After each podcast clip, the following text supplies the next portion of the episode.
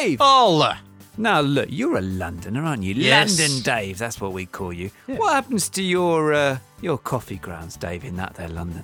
I thought they went to the great refuse bin in the sky, Ol. Well, some maybe, but many are collected by our friends at UpCircle, who cycle round London daily, collecting leftover grounds from coffee shops and transforming them into skincare products. Coffee oil, Dave, is extracted from the leftover grounds and used in their face serum for its brightening properties. Now, it's a five in one product, this bad boy, and for under fifteen pounds, you get something which hydrates your face, Dave. Look, I've got a lot of face. Softens ends of your hair. Not relevant. Not your hair. Uh, supports nail growth. Uh, it's good. You can put it in your beard. Well, not relevant for you. Not my beard. Uh, and it can be mixed with your foundation. So there you go, Dave. Well, there's nothing I like more than mixing things in with my foundation. I'll... And because this is UpCircle Beauty, it can be refilled as part of their return, refill, reuse scheme when you're done with it. So if this sounds good, you can get yours for fifteen percent off at up circle beauty dot com just by using the special code just for you, dear Babble listener, Babble Circle.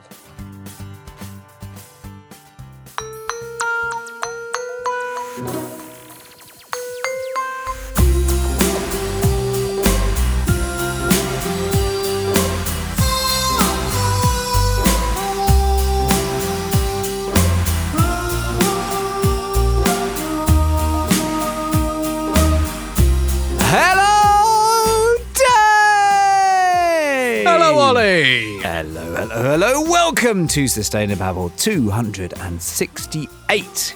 Welcome yourself, all, to Sustainababble, my vigorously ambivalent friend. How That's the me. devil are you? I'm very well, thank you. How are you, my chump? Yes, I'm very well, thank you very much. Now, we are Sustainababble. We are your friendly little weekly environment podcast. Ain't we all? Yes. All about people and the planet. And why, despite everything being very confusing, you can still have a little bit of a chuckle and laugh about it every now and then, yes? Can and must, I would can say. Can and yes. must. And not necessarily worry about it all being very confusing. And that's what we're going to be talking about today with someone what we have wanted to get on the Babble for a very, very long time. Massive thanks to friend of the Babble, James Murray, for hooking us up with our guest, who is David Roberts, who is maybe better known to you as previously Doctor Vox and now Doctor Volts, American-based commentator on all things to do with climate change and the clean economy and politics and climate philosophy and stuff, writes amazingly, thinks expansively, and has got no time for your shit. My shit, specifically, or the but, listener's shit? Uh, there's a fine line, isn't there? Very fine line, absolutely. And look, this is a wonderful, wide-ranging, expansive chat, and we didn't really want to edit any of it out. No. Because it's great. So this is a slightly longer episode than usual, but I think you'll probably stick around with it because it's just brilliant. So we don't apologise for it. It's sit back, nestle into David's dulcet tones, and they are quite dulcet tones. I quite liked how he sounds as well as what he says. Uh, and yeah, just just wallow in the good sense of this man and his opinions. We talked about what the hell's going on in the States right now, them elections, what they had, what's going on there then. We talked about climate change as an idea. David has a degree in philosophy, that's his background, so he, he's done a lot of thinking about climate as an idea and what it is. And we talked about how to find optimism and keep your shit together when it may sometimes seem like you can't. Now, just the usual disclaimers. Uh, Dave and I work for environment charities, don't we, Dave? Yes. And so, therefore, these are very much our own views. So if you've got anything, you know, sort of niggling away, thinking, oh, I don't like that, I don't like the sound of that, well, take it up with us. Don't take it out with the people who pay us, okay? But remember, and David will come to this, if you've heard something controversial, at least you've heard an idea. Exactly. And that's better than not hearing anything of substance at all, right? Right. Right.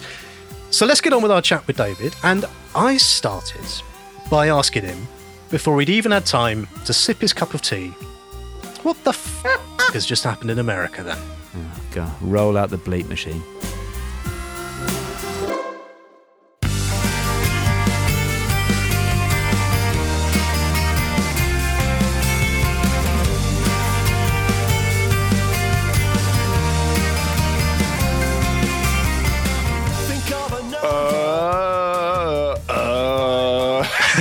Well, you had to start there.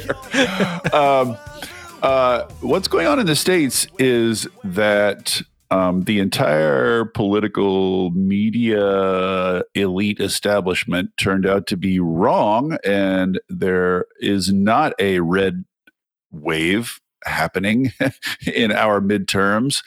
Uh, and instead, in almost every case, um, Democrats are performing better than expected. So it's still unclear um, who's going to control uh, the House of Representatives and who's going to control the Senate. Everything's still up in the air. There are several extremely tight races that haven't been called now. But long story short, um, Democrats are surprisingly doing better than people thought they would.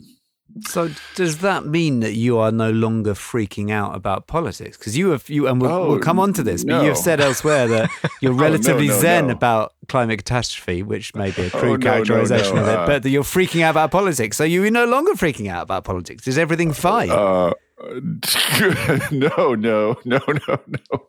These are all shades. These are all degrees of apocalypse we're talking about here. These are... Fine, fine shades of apocalypse uh, we're distinguishing among.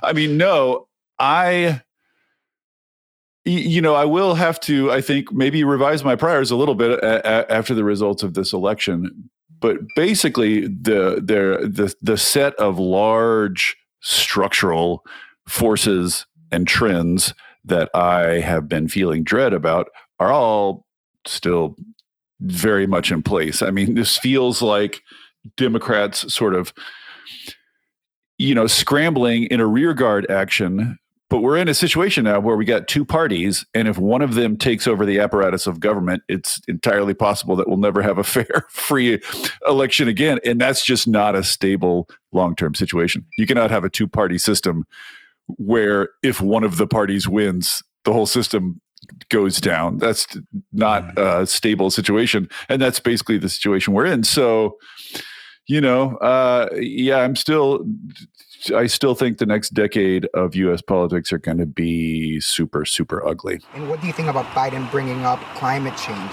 in the middle of his tour? Well, a lot of people had a reaction to it. I mean, you know, for me, uh, my view is is that. Um, You know, if you look at Florida's history uh, from nineteen nineteen to nineteen sixty, we had ten Category four or plus storms hit the state. We have had five since then. This is just something we've got to deal with regardless of those political debates. Because at some point, the Republicans are going to win, right? And if, if, I, yes. if I if I if I like, if I interpret you correctly, what happened in the midterms was they didn't get the Democrats didn't get an absolute ass kicking, and that, that is yes. that is seen as being a win. Yes, I mean the thing is. In the, in U S politics, when you have a president from a party elected, at the first midterm election after that is almost always what they call a thermostatic reaction against the president's party. So, you know, like in Obama's first midterm election after he was elected, Democrats lost sixty-three seats. It was Yikes. One of the most sort of epic shellackings ever. So that's that's true. That's been true in almost every first midterm after an election in American history, with only one or two exceptions, like George Bush riding the Iraq War uh, kind of effect defied it. But that it almost always happens. So so it was just predictable, just along those lines, that that Democrats were going to get their asses kicked. So, you know, they could sort of held their own, held losses to a minimum. It's really absolutely good news. And what are progressives thinking about all of this in, in the States? Because from from over here, it felt a little bit last time, and we spoke to some actual Americans uh, in the run-up to the last election. Speaking to an actual American now. Um, like. Yes, as in some, some additional actual oh, Americans. Oh, oh, right, okay, the other um, ones. But yeah, as part of our extensive research and journalistic integrity, we spoke to some actual Americans in the run-up to the last election. And and the progressive view was like, hold your nose, kind of vote for Biden because the alternative is much worse, but my God, we're not exactly inspired by him and there's a lot of work to do. Is that... Is that kind of where things are at now, particularly um, from a from a climatey point of view, or or is it is that wrong?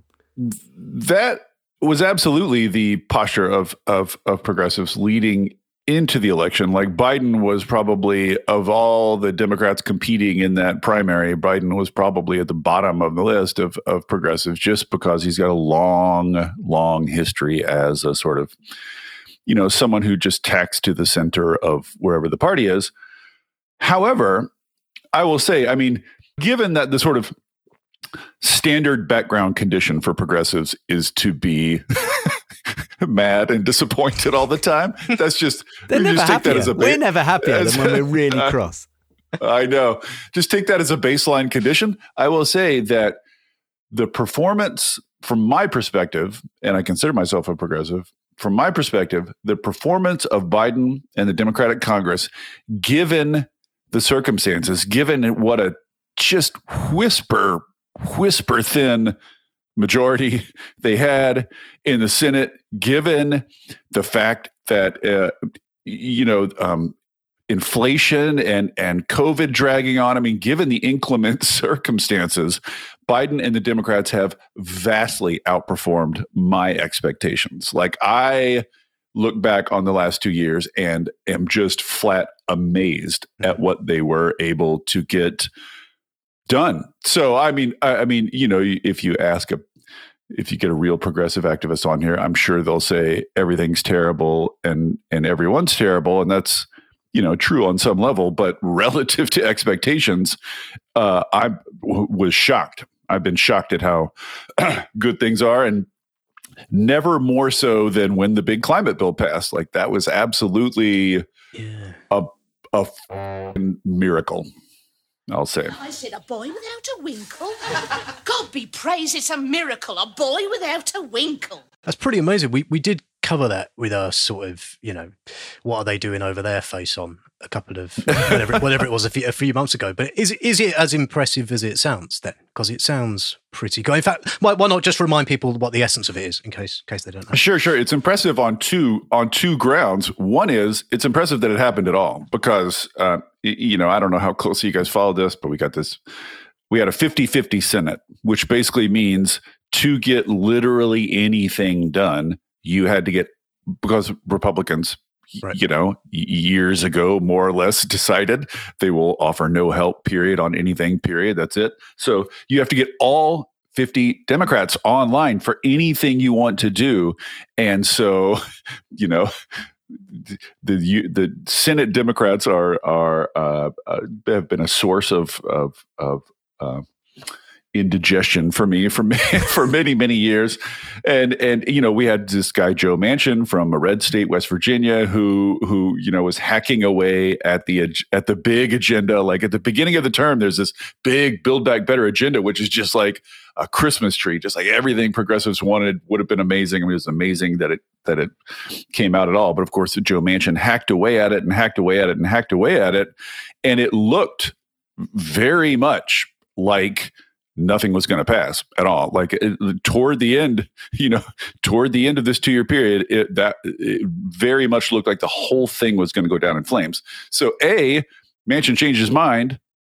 No one knows why. To this day, changed and, his and mind or had something. His mind changed? I'd love to know well, the, mean, the inside story of that one. Who uh, my my my my assessment of Manchin is that he is like many older white men, uh, egotistical, easy to manipulate through flattery, and more or less adopts the views of whatever um, sort of suit-wearing white guy spoke to him last. So I think it was honestly just a matter of timing. Like, we got the right white guy in a suit talking to Manchin at exactly the right moment for him to change. Like, he, I'm sure he would have changed his mind again if given, you know, another couple of weeks, but like time had run out. So it's a miracle it passed at all. But, this, but the second miracle is, in that original Build Back Better package, the big grandiose package, was a, an incredibly strong and and really well thought out and detailed climate package that was put together not by sort of politicians, but by the staffers on the committees, you know, like the nerds, the nerds down in the basement of the Capitol building who really know what they're doing. And somehow that climate part of the Build Back Better survived the entire process and came out the other end almost intact, more or less intact. So all of which is just to say, it is both a miracle that it happened at all and a miracle that it is genuinely good. It's a genuinely good and transformative bill. Like if you look at the modeling, if that bill hadn't passed, the U S would have effectively uh, reduced emissions, you know, on a on a on a barely at all. Let's just say barely at all. And with this bill in place, the U S actually has a fighting chance of hitting its Paris target. So it really was the difference between almost nothing and something close to success. So, you know, I, I've been, I'm not um, uh, uh, uh, uh, uh, sort of happy celebratory person by nature, but I've been, I've been out begging my fellow progressives for weeks, like, please just be happy for a moment. A good thing happened.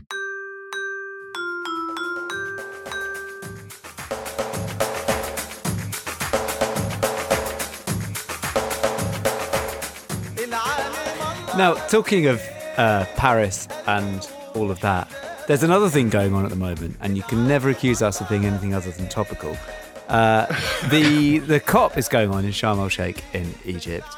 Um, any point to that? Bloody hell! Uh, I I I am, um, and I and I know this is is. controversial in, in, in green circles, but I am personally a big fan of the Paris Agreement and a big fan of the Paris. When you said it was controversial, I thought you were going to say you hate the bloody thing. No, I'm, I, I, I defend it. I think it's a good thing. And, and, and here's one of the reasons it's good. You could say every pre-Paris COP was pointless. Yes, there was no point because it was a perpetual pursuit of a more or less impossible goal, which is a binding treaty unanimously signed by literally all the world's countries. Like that was never, ever, ever going to happen. And the amount of time and energy wasted pursuing it is dazzling to contemplate. However, you put Paris in place and you just have kind of like lost your utopian fantasies, but you've put a very sort of pedestrian, simple framework in place so people can actually just get around, you know, get started doing the work. So, which is all to say, like, in this current COP, there's probably nothing of particular note. Like, there's no particular reason for you and I to to follow the day-to-day ins and outs. What they're doing is just sort of the block and tackle work of implementing Paris. So it's all it's it's become less sexy, but but more practically useful. That like they're they're just hashing out the details now, and, and you know, and, and and the big the big fight this year is over loss and damage. Again, the big fight this year, and I think the big fight for many years to come is just going to be wealthy countries keep saying they're going to pay help help poor countries pay to to adapt and to uh, decarbonize, and they keep not doing it. And that's going to be, you know, I think that's going to be uh, the, the center of fights for years to come. But in general, I think the process has become much more productive than it used to be. So, so do you think that like it's best, even the best sort of source of optimism is countries just kind of getting on with it, that maybe actually a lot of these tricky international things will never be sorted and maybe we should just kind of crack on at home first and foremost? Well, I mean, it's I they have to be I mean, they need to be sorted at some point. A lot of these questions you can't get around, but but they're not holding up the whole process mm. anymore, right? Like there's lots of other stuff going on. And that's what Paris is is instead of like a threat, a binding, you know, something that countries view as sort of tying them down. It's just like a, a friendly competition, you know, like what, what can you do? What do you think you can do? And that just allows people to start doing stuff. And my theory of the case has always been anytime you do something, and that's whether you're a country, a business, an individual, name it, you find out that doing things is easier and cheaper than you thought they would be, right? That uh, always the fear in advance is greater than what is warranted.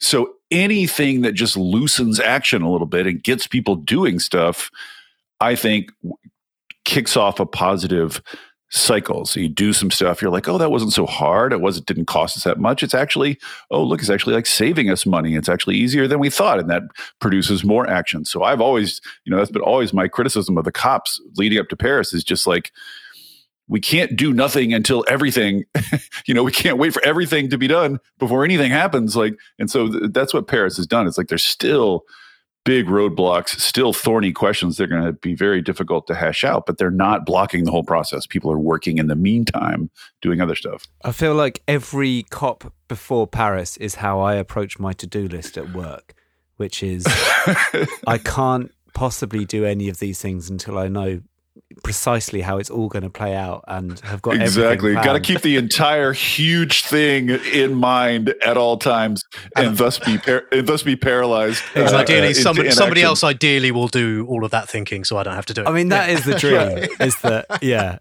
someone steams in you know a kind of U N figure. You read any of these life hacker sites or whatever and they all say the same thing, which is if you have a big thing to do, break it down into small parts and do one small part at a time and just keep doing small parts, right? And that's like, you're right, like the pre-Paris COPs were, and I'm very much the same way. I'm like, oh, here's this giant task, like, ah, I'll go on Twitter for a bit. I can't think about it, you know? But now it's like, there are little bits and pieces you can do. So like people are doing little bits and pieces. Kids, you tried your best and you failed miserably. The lesson is, never try.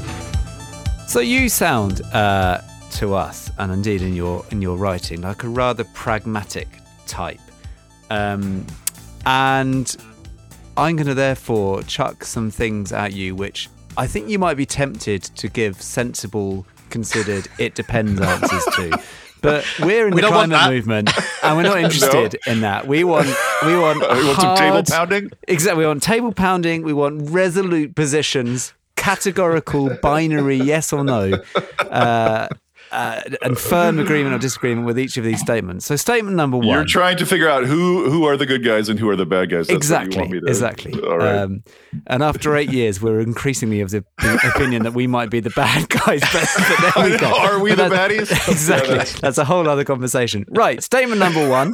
Uh, we should abandon nuclear power. Uh, no. Wait, is that, should I expand on my categorical categorical answer? Uh, um, you don't have to. Don't I'll tell you what, to. Why don't we chuck a couple at you that are yeah. sort of in this ballpark, sure. and then you can maybe uh, categorically sure. no, adva- slap advanced, us around the face. Uh, um, I, I, I think we should keep nuclear plants open that are running safely currently until we're a lot farther along uh, uh, decarbonizing the grid. And I think it's worth researching um, advanced nuclear. I think both those are worth doing. The current generation of nuclear plants, I think, is a money pit and not worth, um, you know, throwing more money at. But nuclear in general, I think uh, there's no reason we shouldn't um, research it and pursue it. It's one tool in the toolbox. Okay. And then the flip side of that, we should be one hundred percent renewable.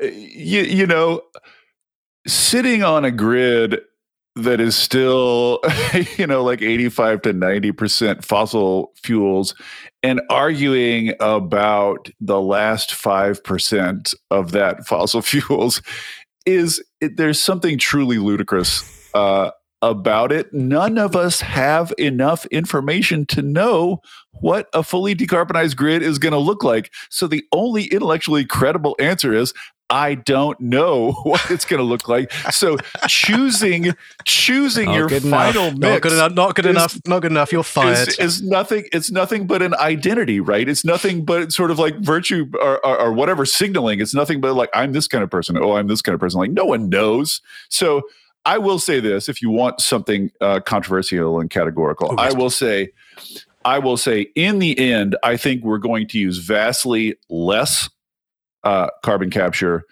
vastly less nuclear, vastly less uh, natural gas, vastly less biomass, than current models predict. I think the combination of renewable energy, um, a- a- along with you know geothermal and other and other kinds of renewable energy, with storage and demand management, is going to go much farther than current models predict. How about that? All right. Okay. Okay. Sim, that's he's semi-categorical. Good. He's good. He's good on this one. Yeah. He's good. This isn't his first okay. radio. I, th- I think it? we need to turn up the voltage on this geezer. Go on, try, All right. try okay. the Okay, uh, right. here we go. Um, there is only one thing we need to do to sort out all of this, and that is a carbon tax. That will sort everything. Correct? I will say, if if there were some godlike authority that that could that could impose its will on the globe, on the entire globe and all the countries in it, then yes, sort of almost by definition, a carbon tax would work. Like like all the models, the theoretical the theoretical attraction of the carbon tax is is undeniable. Like absolutely, if you could put an actual price on all tons of carbon equally and enforce it, then yes, it would work. But you can't, so oh. who cares? But that's it, isn't it? Like people, people just assume, oh, we've solved it. We've written a page. What's this? The one, the one-page economic plan to save the planet. Yes. All we need to do is introduce a carbon tax at a rate that no one's ever going to do. They are fixed. But here, but the, like- the, the thing I always, I always tell people about a carbon tax is it is, it is almost the inverse of a politically attractive option. It it penalizes literally everyone in a very visible way. Literally everyone's prices for energy related um, uh, stuff is going to go up, whereas the benefits are almost all diffuse and sort of emergent, and you sort of need an economic analysis paper to even realize what they are and see them. So as I'm like, I'm like.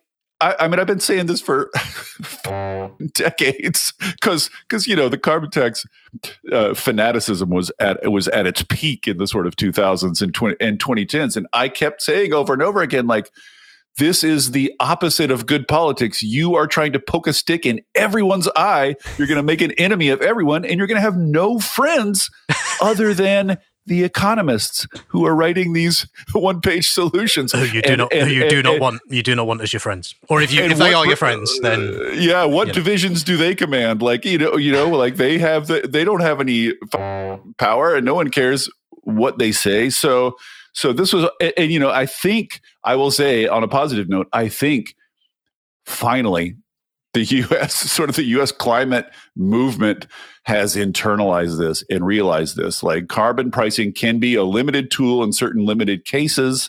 It can work, but as a sort of end all be all, it's just a disastrous flag to fly. It's disastrous. It's the worst you could do for politics. And it just speaks to the fact that climate concern came into culture through science, basically like science and economics. And and if you want to talk to a group of people who are politically daft, just gather a room full of economists and scientists, you know, people who have the least understanding of political economy uh, in the world. It's economists and scientists. So I think finally that's ending and a more pragmatic strategy is taking over. But but but no, like carbon pricing, where and when y- you can do it, it's fine, but don't. Uh, I think it's a disastrous centerpiece of your policy program. Does every tax rise represent a blow against freedom? Well, it depends how big the tax rise is. All right, all right. I've got one for you. All right. We'll, we'll, we'll get off this skewer David Roberts uh, category in a minute, but he's, he's very good, old. He's very good. So, right, so here's mm. one for you. When all is said and done, when the chips are down, climate change isn't really a political issue.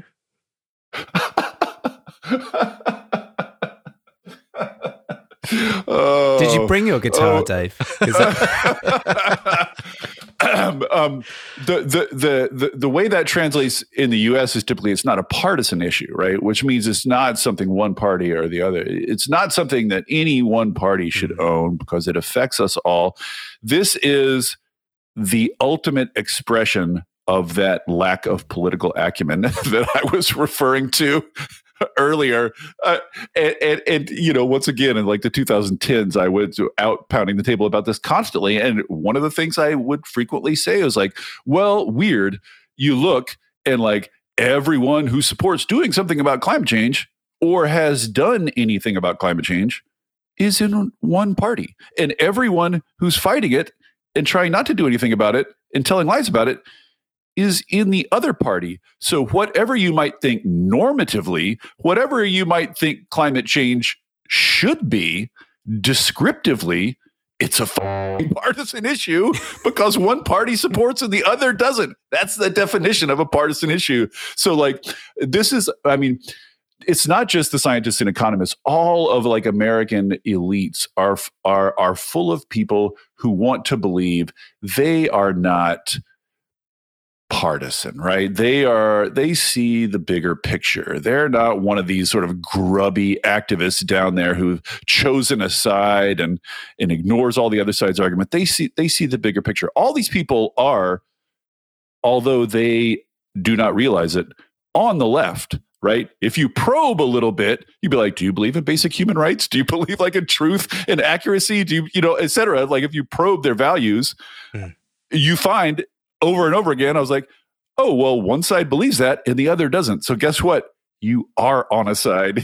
You can deny it until you are in the grave, but in actual fact, you are on one side because there's a whole movement of people who don't share those values and are against you. So anyway, like it, people are so keen to avoid partisanship that they that they end up saying um dumb shit like this, but I I have gotten more and more blunt about it over the years. It's just a fact. If you live in the U S and you want something done about climate change, the number one thing you can do is not buying a f- recyclable tote bag or or like an E V. The number one thing you can do is ensure that as many Democrats as possible are elected. That is factually, analytically, what leads to climate progress. Whatever you think ought to be the case, that is the actual facts of the case, which is interesting because I don't think that is the case over here. And I, I, why? What is yeah. your quick take on why that is a? You know, we, we obviously have a bit of that in our politics, but you know, yeah.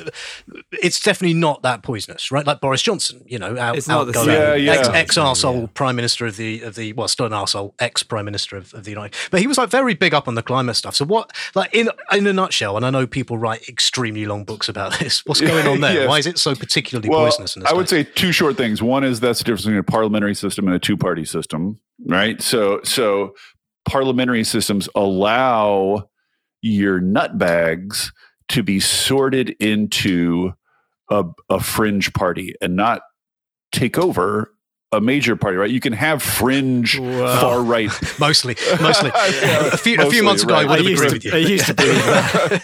yeah. mo- mo- mostly, but I mean, I feel like our politics are infecting yours in a lot of ways. So, but but it's part of the party is, is a two party system, and part of it is just U S culture versus European culture. U S just has this long history of racism inflected hostility toward liberal values. And I think, I mean, to, to, to, to, to, if you want something controversial on that previous question, I think not only is climate change a partisan issue in descriptive fact, I think it is um, basically a liberal issue, period. Only it can only be understood and solved through the application of liberal values. It requires, for instance, um, cooperation among countries. Hey, look, the right is full of nationalists who hate that shit.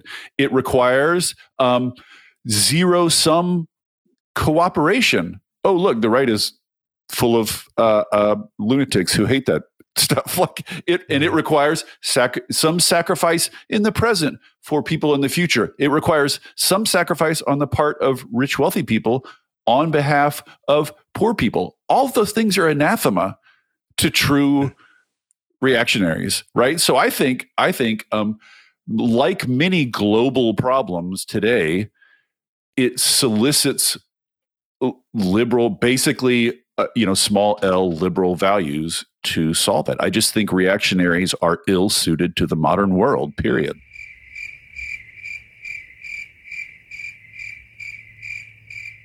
So how do you how do you win then? How do you because because you know a lot of a lot of people, certainly in the U K, say, can't we all just get along? Can't we find a way to make climate sound like uh, it's what, to use your word, reactionaries like? Red wine it, is going to get more expensive. They are. They like that, don't they? Yeah, yeah, yeah exactly. Yeah, uh, or yeah. you know, what we need to appeal to their values, uh, such that they think that climate policies are in their interests.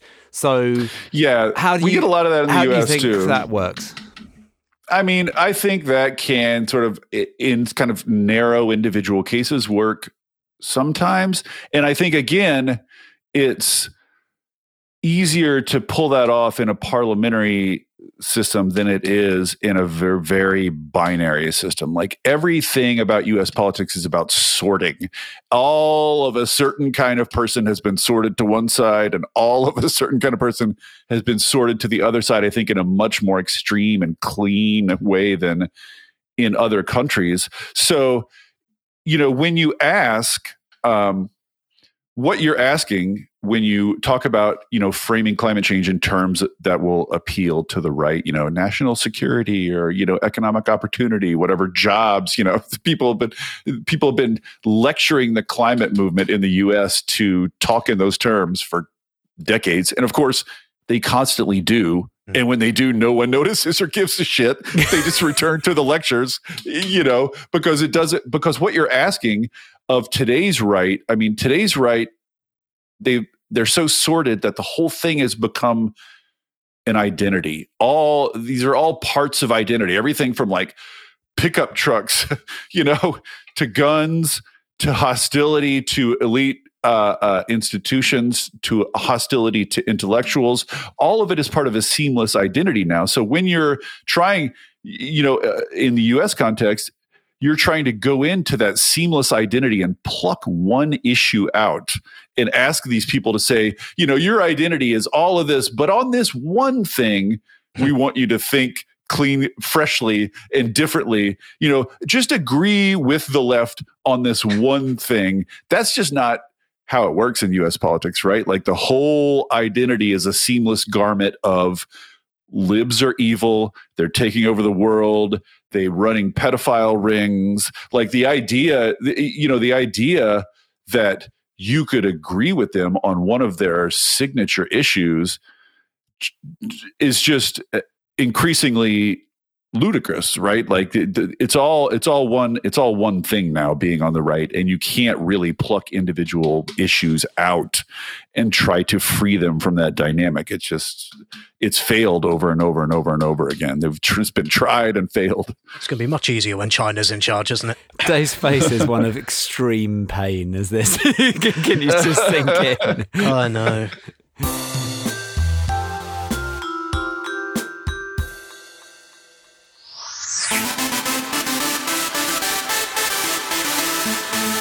Right, hello, Dave here, and I'm whispering so that Ol doesn't hear me. But what I've done is snuck into this episode of Babble just to give a little plug to my other podcast, Your Brain on Climate. It's all about human brains and how they work and don't work, and how they think about the world, and how what they think about the world is part of the climate crisis, and how understanding the climate crisis means understanding human brains and how they work. And we come at things sideways, so we look at things you might think have nothing to do with climate change at all. But when you unpick it all, everything does. It's called Your Brain on Climate. It's available the same place you found the Babble. I hope you like it. Please have a listen. Don't tell on I'm here. Oh, he's coming. Okay, bye. Your Brain on Climate.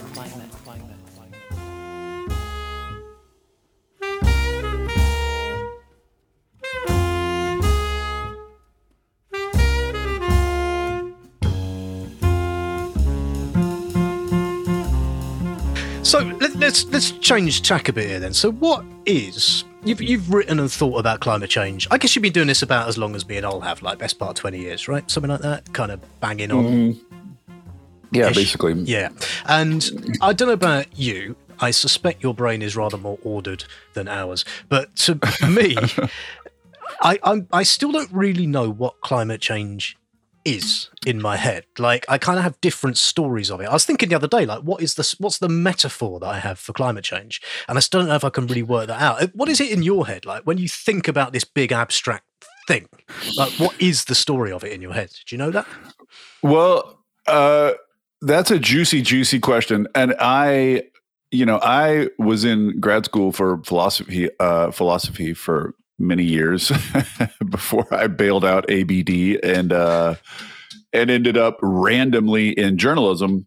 So, uh, you know, which is just to say that I always have been attracted to big questions, big theoretical questions, big systems. Systems thinking, I guess, was always appealed to me. So when I sort of stumbled into green journalism, looking around, I was like, uh, what interests me here? And climate change is the very it's it's it's it's an interesting public policy problem in that um we don't really know how to think about it. Like, we don't really know what it is. Like, it's it's it's a it's difficult to think about, which is, you know, for someone who was sort of trained to do systems thinking and break things down into their pieces and et cetera, et cetera, just just a feast. So it's it's it's been, you know, it's been fun to think about it. And I think we're sort of misled when we try to think about it as an it, as a phenomenon. I think um, when you think about it, climate change is not a thing. It's not a force. It's not acting. It is just a description of a result, right? Like, climate mm. is changing is the result of um, human behavior. So it's not doing anything, right? It's not a causal. This is how this has confused the climate dialogue for years and years, as we try to talk about it as though it is a thing, a force that does things, that causes things. So, like, a given storm, did climate change cause that? No, climate change is a description of the fact that the climate has changed in such a way as to produce more hurricanes, right? What caused it is the greenhouse gases in the atmosphere trapping heat. Like, if you want to see a causal agent, that's the causal agent. So I would just say it is um, it is one way that we have discovered that uh, our way of living is zero sum. We are burning through finite resources in such a way that it's going to come back and and hurt us. And it's part of the larger sort of human evolutionary effort to transition into a non-zero sum way of living on this earth, a way that does not burn through finite resources and does not um, just tuck away problems. You know, like, that's what humans have been doing since they... you know, since they evolved from apes in the first place, is is like putting their trash somewhere, right? And it's just, and so climate change is just part of the discovery that, like, oh, humanity is big enough now uh, and, and numerous enough now and powerful enough now that there is no longer any a way to put the trash. You got to stop producing the trash. The oceans are swimming in it. Rivers are choked with it. Coastlines are collecting it. Landfills are clogged with it. Our trash bags are filled with it. And it's even that, floating in to the me is is the story. And I've always, and I will always, I'll make a confession here that might drive some people crazy. I've always found climate change itself somewhat boring to, to write about. You know, like I like you come in You know, you would come in in the two thousands and be like, "What am I going to write about today?" And I was like, "Well, uh, uh, the the the atmosphere is zero point zero zero zero one percent warmer. You know, like the seas are zero point zero zero zero one percent higher. There's just not a lot of like news. There's not a lot of interest.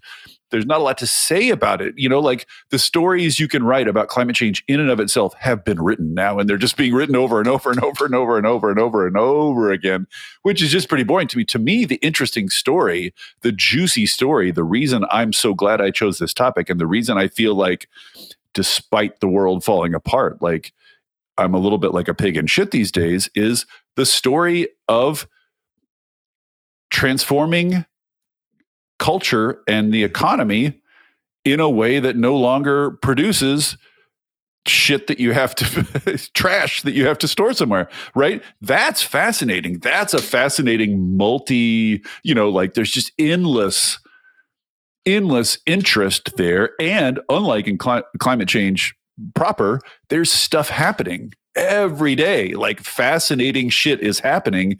There's stuff to tell. There's stories to tell every day. And to me, if you want to get people interested in this and engaged in this and acting on this, the whole like climate change terror angle, I just don't think is going to get you very, very far. But the like, there's a giant threat in the background. And as a result, you and your, your generation is rising up to meet this threat with ingenuity and and and you know thoughtfulness, and we're changing technology and we're changing politics and like we're fighting, and it's like a huge fight and we're way behind, but we're starting to win. We're having victories. Like you are part of a generational fight that is that is ultimately going to, you know, that could win, that is, that is experiencing victories. That to me is a compelling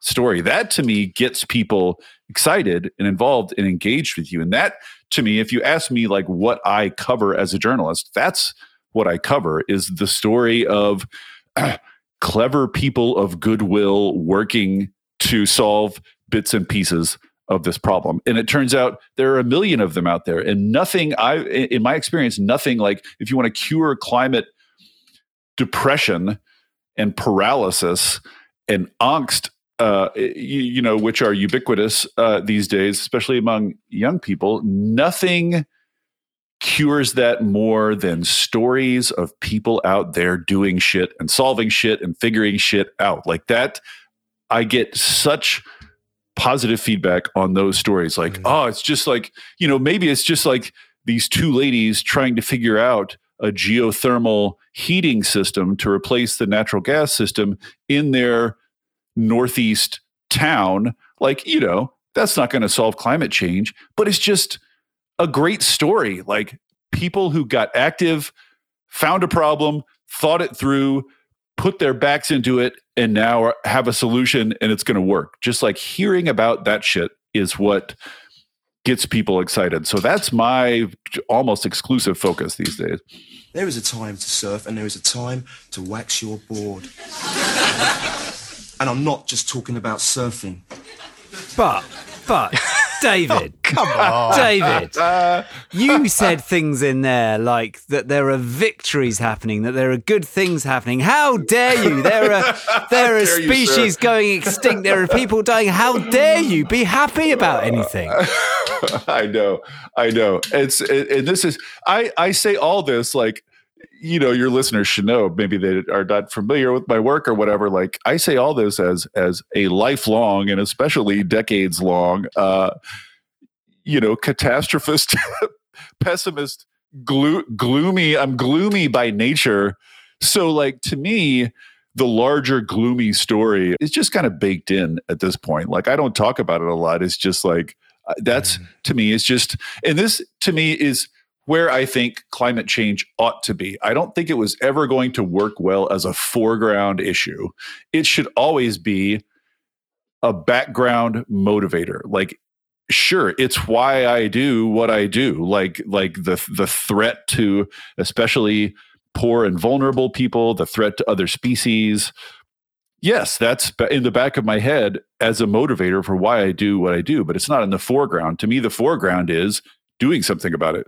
And if and and it's a it's a thing about progressives that I think maybe they don't all realize that they have somewhat unique psychology, that they are on, let's say, the far end of a personality spectrum, and the idea that they have in their heads that only overriding doom and threat can motivate people. And you wouldn't believe how often I'm told, like when I was out trying to say, hey, the Inflation Reduction Act is actually good, people, you wouldn't believe how often I heard from people saying some version of, look, if you tell people something good happened, that there was a victory, well, then they'll just think, oh, we've got this thing licked, and they'll stop fighting, you know, yeah. as though only constant stomach churning angst can keep people involved. And I just want to tell progressives, like, normal people aren't like that, right? Like, if you give normal people stomach churning angst, they'll they they'll just turn the T V off. Like, they don't have to, they don't feel like you, like they're morally obliged to wallow in it. Mm. They'll just tune you out.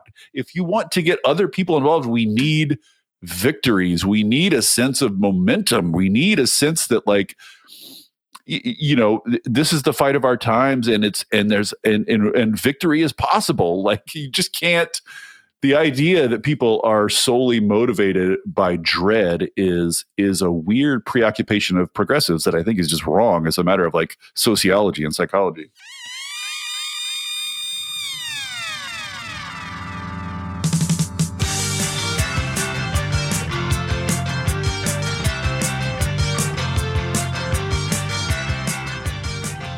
If stuff is sort of happening well, the good things are happening, clever people are doing brilliant things, uh, and telling that story is clearly, you know, we need more of that, and it's and it's all good, then are you sort of ambivalent about the role of protest movements? Like, uh, you know, uh, should they instead just be kind of looking to tell the story of, as you say, the people finding ingenious solutions to how to heat their homes or heat their communities or whatever, rather than drawing attention to either, you know, the broader climate crisis or specific injustices? Is is is protest and our social movements at best benign, at worst, a, you know, a drag on progress?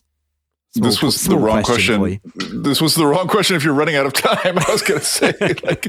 Um, I'll say a couple of things. First, um, this is another th- thing that I feel like some activists get wrong. Not everybody has to be doing the same thing. Not everybody has to be taking the same approach, right? You need a portfolio of approaches. You need an ecosystem working at this. And so the the technologists beavering away in their labs, the the entrepreneurs, you know, trying to push these products into market and scale them up, the sort of storytellers and artists, and then the, the the the agitators and protesters, all of these are useful roles, and they all have their place in the fight.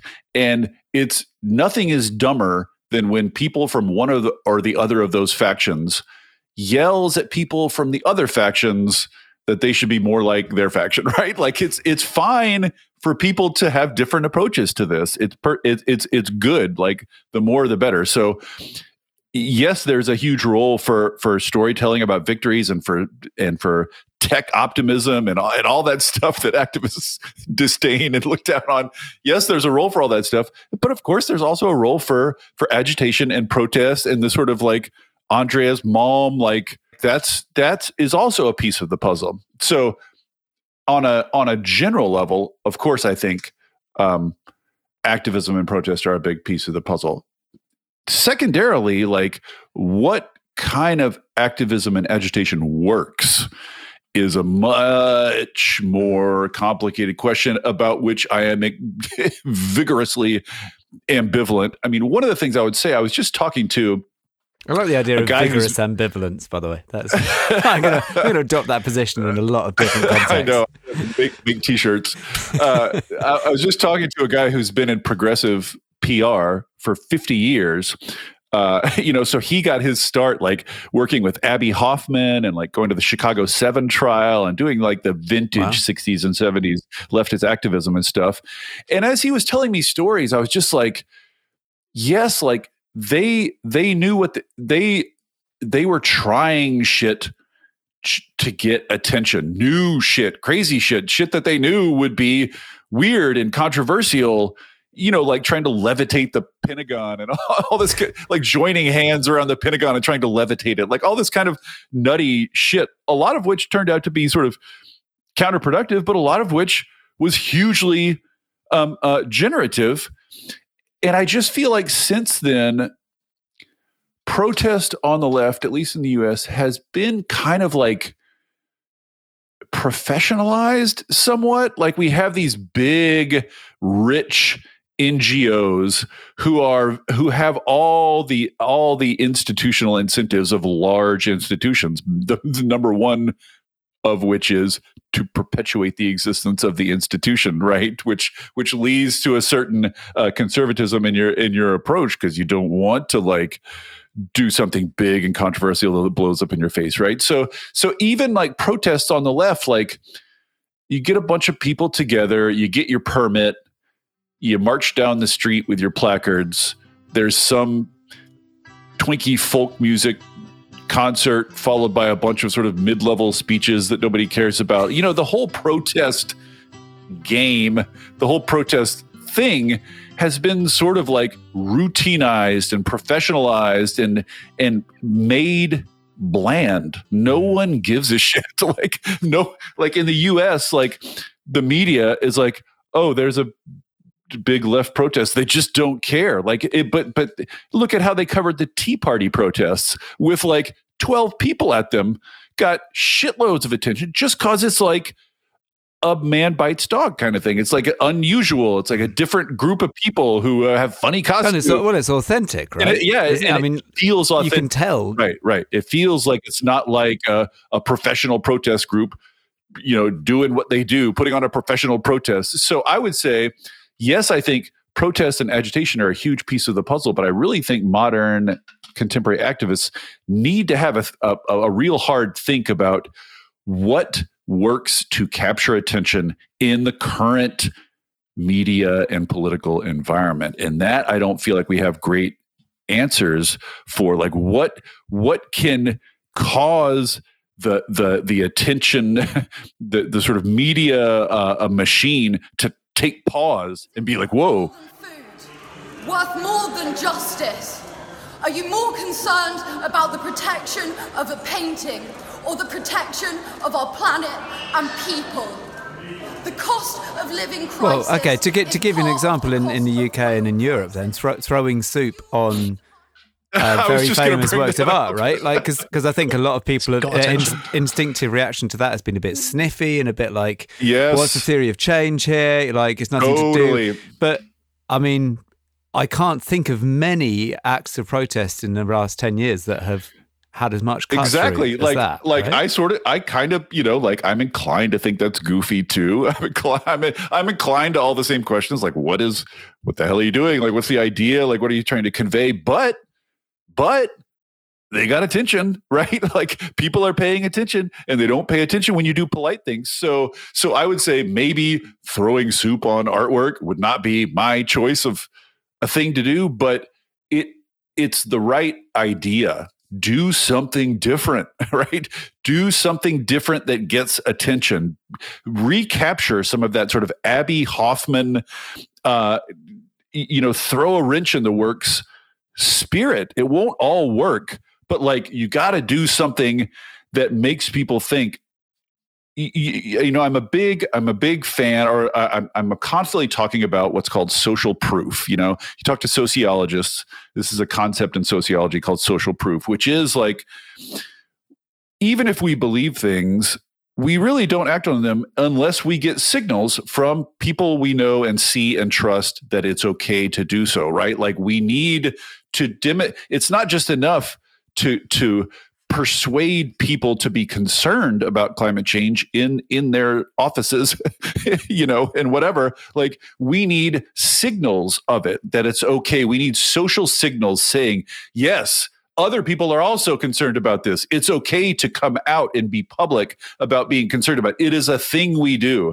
And this was a, you know, there's been some fascinating analyses of the civil rights movement in the U S and what a big role this played. And, and one of the things they found through polling is like in the late fifties and early sixties, majorities of the public were ready for desegregation, but they all thought that other people weren't, uh, right? Pluralistic right? ignorance. That's what exactly, that is. Yes. Exactly. Thank you. That's the exact term. And, and, and the, the cure for pluralistic ignorance is social proof. Somebody standing up and doing something that gets attention, signaling, yes, I too am concerned about this. A bunch of people are. It's okay to be out and proud about being concerned about this. And this is what we need on climate change. And just a polite march doesn't do that. You need like, like if it's an existential problem, right? We're constantly saying this. If it's an existential problem, you know, if you're just like a, a, a normie watching T V, it, it, you could be forgiven for thinking, well, look, if it's an existential problem, why are you like, you know, giving grumpy quotes to the media and then going back to your yeah. d- day job? You know, like, why are you living like things are normal if if we're in an existential problem? So somebody's got to like break that pattern and do something that is that is different and counterintuitive and that attracts attention and and that says to other people, it's okay to be freaked out about this. We're all freaked out about this. It's okay to to to look around at the sort of normality of this moment and, and and and be freaked out about it, because we're not, you know, we're not doing what we need to do. We're not as engaged. We're not on wartime footing, whatever, and we should be. So,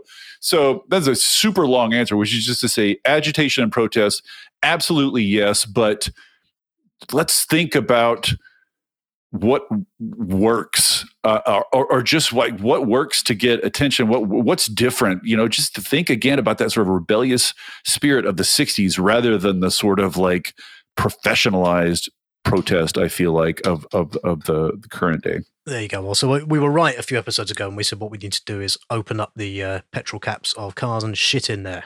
That's what we. That was, that's the Babble's. That's the Babble's plan. So every, that wasn't an official Babble position, but it now is.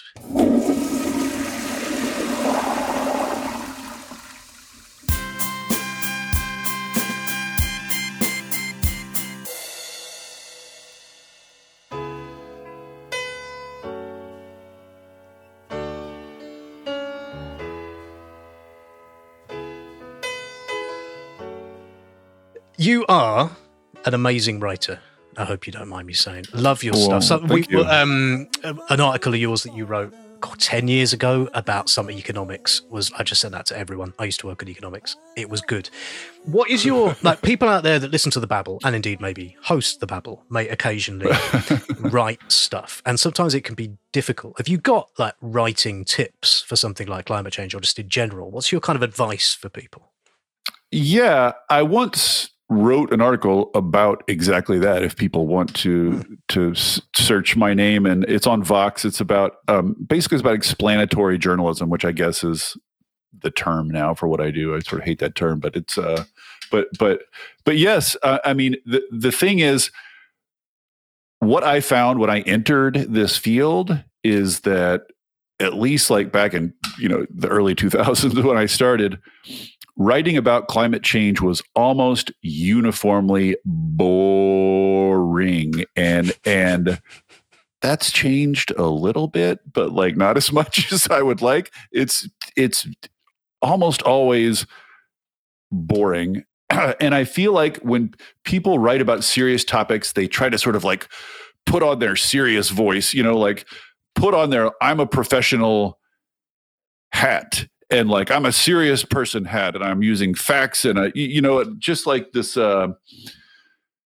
and that's a ego thing, right? That's worrying about how you appear. People want to appear professional and serious, even at the expense of producing boring material that no one reads.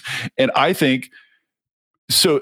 Uh, you know, this is true on a lot of issues and topics, and true in a general way, but especially true of climate change, um, and especially when I started. So I think the reason I sort of caught on in the first place and got a, a, a fan base to the extent I did um, during those early years is I just talked about it like a normal human, like a human being who was discovering and thinking this stuff through in real time, in in view, right? Not hide it, not trying to pretend like I'm an authority. I never, still don't try to pretend like I'm an authority. I'm just like you. I just happen to have a lucky job, which gives me the time to do a lot of reading around about it. Like I, there's nothing special about me. I just had the time to read and, and study this stuff.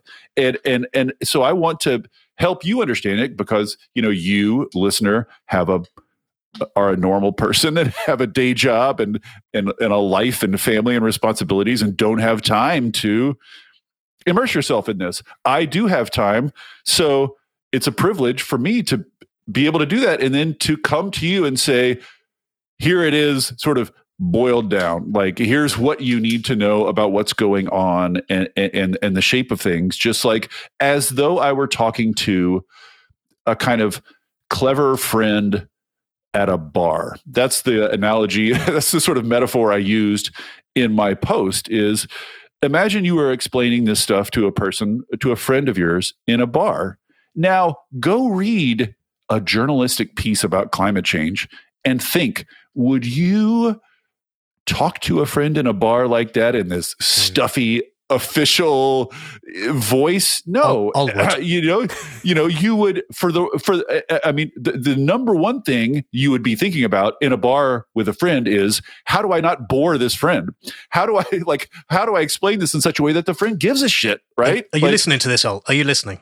I have to choose my friends very carefully.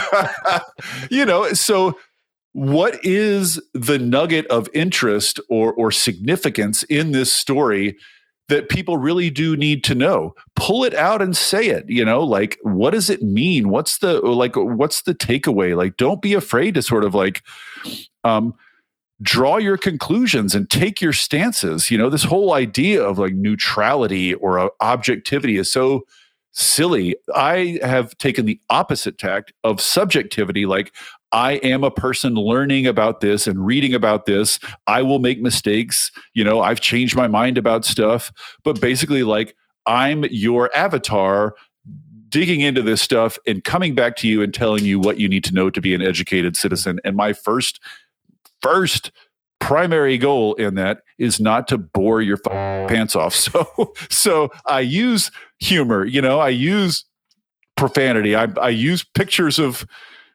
cute animals. It's such a heavy topic. Don't be afraid to just use humor and and and don't be afraid to sort of like take a take a position, you know, take a stance, like make some arguments. Like a lot of people, you know, I, I I'll make an argument. A lot of people will write me and will be infuriated and argue back, but they're paying attention and they're thinking about it, engaging and caring. Like arguments are not like, you know, this whole idea of objectivity is like, if you make an argument, you're you're doing the reader's thinking for them. I'm just like, no, like I came out of philosophy, like making an argument, taking a stand is how you prompt thinking in other people. Yeah. Hearing an argument is what gets people thinking, right? Mm. They're like, do I agree with this? Do I want to argue back? What are the flaws in this argument? So, you know, I just want to be, I've just always tried to be informal and engaging. And that has proven to be very rare in this particular field, which is why I think uh, people have gravitated toward it.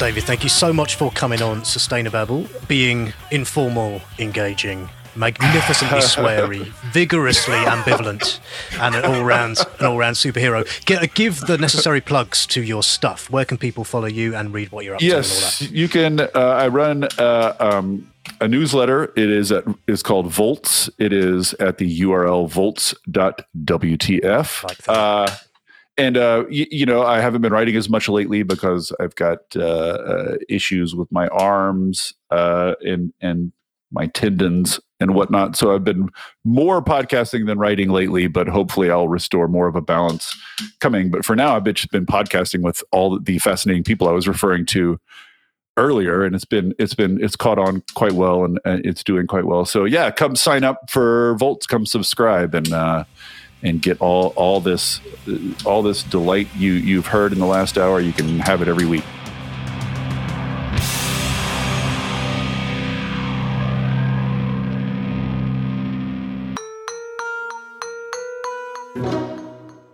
Right, that is just about it for another episode of Babble, a mind-expanding, lovely, warm, cuddly, illuminating episode of Babble. I enjoyed that a lot. I think yeah. from the expression on your face, sometimes, Dave, sometimes when we interview people, I can tell mm. that you're thinking, hmm, not going to use this, or hmm, need to move them on to something else. Yes. And I was watching your face, mm. which is a thing I like doing. And I was watching your face, and your face was one of kind of zen-like contentment. You were drinking in what David was saying, and you had well, absolutely love... no intention to interrupt. No, I love all that shit. All I mean, you know, you know me. You know about my other podcast, Your Brain on Climate, and you know I about don't. My... I've genuinely never listened to it. Bastard. Well, you I know... listened to anyway... the pilot when you asked me to check if it's all right, but I haven't listened Absolute to any of others. Absolute Judith. Anyway, I love all that I stuff. Haven't I haven't listened love... to my own podcast, Dave. No, that's Why true. Would I, I love listen all that to yours? I love people. I, I, you know, I'm just. I just like people who just kind of make me feel like it's all right not to have all the answers to everything. Basically, that's why yeah. I've stuck with you for eight years because you make me feel very, very intellectually confident. I must say. Um, if I you like, think that's you... one of my greatest roles in life: making other people feel better about their intellectual capabilities.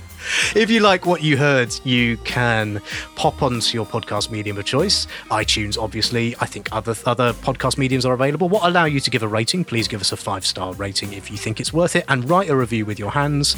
Algorithms like it when you do that. You can drop us an email at hello at sustainababble dot fish. We're on the Facebook at Sustainababble and the Twitter at the Babble Wagon. Very good. Uh, thank you, as ever, to Dickie Moore for the music that begins, ends, and intertwinkles this podcast, and to Arthur Stovall for the artwork, which is on all of our stuff, including T-shirts that you can get from our Gert, Gert, Gert, Gert, Gert from our website, which is wobbly wobbly wobbly dot sustainababble dot fish. Right, that's it all. Uh, what will you be doing with the rest of your evening, old son? I will be just being zen about the fact that good stuff is happening and that we don't need to worry, man, about you know, stuff. I'm off round your house to open up the petrol cap of your Volvo and take a shit in it. Leave my Volvo but, alone. It's a very sensible family car. Bye! Bye!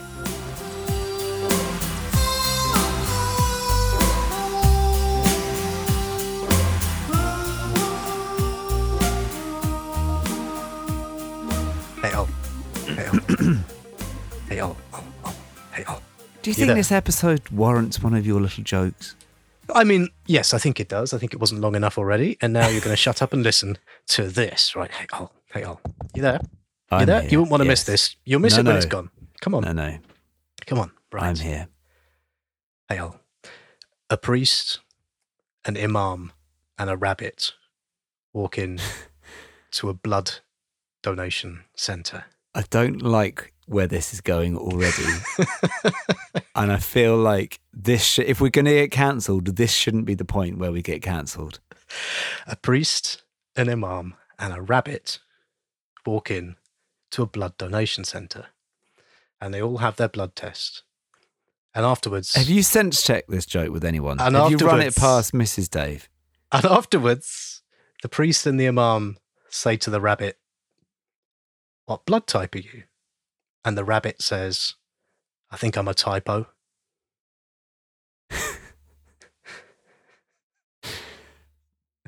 That is quite a good joke.